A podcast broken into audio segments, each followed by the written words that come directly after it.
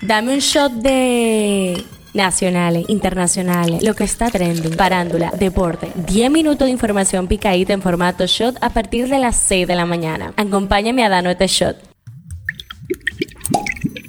Buen día, feliz viernes 10 de noviembre, soy Gabriela Dalao y esto es el Show Diario, el tema que está caliente aquí. El canciller dominicano Roberto Álvarez expresó que duda que existe una voluntad de la parte haitiana para resolver el conflicto actual que afecta a ambas naciones. Este afirma que ningún militar dominicano ha violado de manera alguna la integridad territorial haitiana al tiempo que calificó de provocación lo hecho por los ciudadanos haitianos en la frontera. Especificó que grupos haitianos se apostaron en la frontera próxima a la provincia de Ajabón donde iniciaron cavando una zanja en territorio dominicano, próximo a la verja fronteriza para impedir el paso de vehículos militares dominicanos que patrullaban. El tema que está caliente allá. El ejército de Israel interceptó este jueves un misil balístico lanzado por los hutíes rebeldes de Yemen. Según dijeron las fuerzas de defensa de Israel, gracias a un proyectil ATES del sistema de defensa Arrow, el cohete fue neutralizado antes de entrar en el espacio aéreo israelí en la zona del Mar Rojo. No se informaron víctimas. Esto es lo que está trending. El haitiano estadounidense Joseph Vincent, detenido en Estados Unidos junto con varios sospechosos de haber participado en el 2021 en el magnicidio del presidente de Haití, Jovenel Moïse, se declarará culpable en diciembre en una corte federal de Miami, Florida, según documentos judiciales. El ministro de Interior de Kenia, Kitui Kindiki, aseguró hoy que el país no enviará a sus policías a Haití como parte de la misión multinacional aprobada por las Naciones Unidas hasta que reciba los 225 millones de euros que estima que costará su despliegue. En medio de los allanamientos que realiza el Ministerio Público y otros organismos policiales, fue apresado la mañana de este jueves el abogado José Acevedo luego de ser obligado a entrar a su oficina ubicada en la calle del Sol, esquina Cuba. Luego de 12 días en cautiverio, el padre del futbolista Luis Díaz fue entregado por sus secuestradores a una comisión humanitaria de delegados de las Naciones Unidas y la Iglesia Católica, según confirmó la Conferencia Episcopal de Colombia en X. En las efemérides, el Día de la Libertad Mundial se festeja el 9 de noviembre, es un día festivo en los Estados Unidos, declarado por el entonces presidente George W. Bush para conmemorar la caída del muro de Berlín y el fin del régimen comunista en Europa Central y Oriental. Se empezó a celebrar en el 2001 y su fecha es el día de hoy.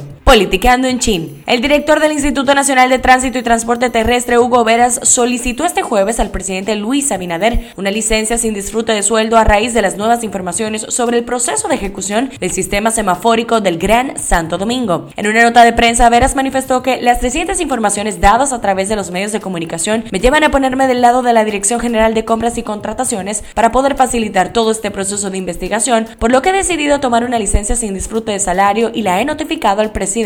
Hablando un poco de salud. Con al menos 66 pacientes sospechosos de dengue ha amanecido este jueves el Hospital Pediátrico Robert Reed Cabral. Según el hospital, de los 66 pacientes con síndrome febril de la enfermedad, 18 son de nuevo ingreso. Un shot deportivo. José Leyer, ex manager de las Águilas Ibañas, ha regresado a los Leones del Escogido como coach. En la farándula. Desde hace años, los detractores del Alfa utilizan su apuesta, su supuesta alopecia, para burlarse de él. Finalmente, el exponente urbano decidió acabar con los ataques con una imagen en la que busca hacer frente a las burlas riéndose de sí mismo. Él lo hizo para promocionar su nuevo disco que será estrenado este viernes 10 de noviembre. Los eventos de República Dominicana. Este 10 de noviembre Sneni estará en concierto en el Auditorio Juan Bosch de la Biblioteca Nacional de la ciudad de Santo Domingo. El sábado 11 la actriz y comunicadora Joni Estrella presenta su primer monólogo Pórtate bien en el escenario 360. Estreno del día. Amazon anuncia el comienzo de sus festividades de ofertas el 17 de noviembre marcando el inicio del aclamado Black Friday y Cyber Monday. El gigante del comercio electrónico ha compartido la emocionante noticia de que su evento de Black Friday comenzará el viernes 17 de noviembre, seguido por la celebración del Cyber Monday, que se llevará a cabo del 25 al 27 de noviembre. Cifra del día, 125 mil. Dos importantes informes publicados esta semana pintan un panorama alarmante de este calor sin precedentes. Según uno de ellos, la humanidad acaba de vivir el periodo de 12 meses más caluroso en al menos 125 mil años, mientras que el otro declara que 2023 es casi seguramente el año más caluroso de la historia registrada después de cinco meses consecutivos de temperaturas récord. Este show llega a ustedes gracias a Harina Mazorca. Esto ha sido todo por el día de hoy. Recuerda seguirnos en nuestras redes arroba Falla Media para más actualizaciones durante el día. Nos vemos cuando lo escuchemos. Que tengan lindo fin de semana.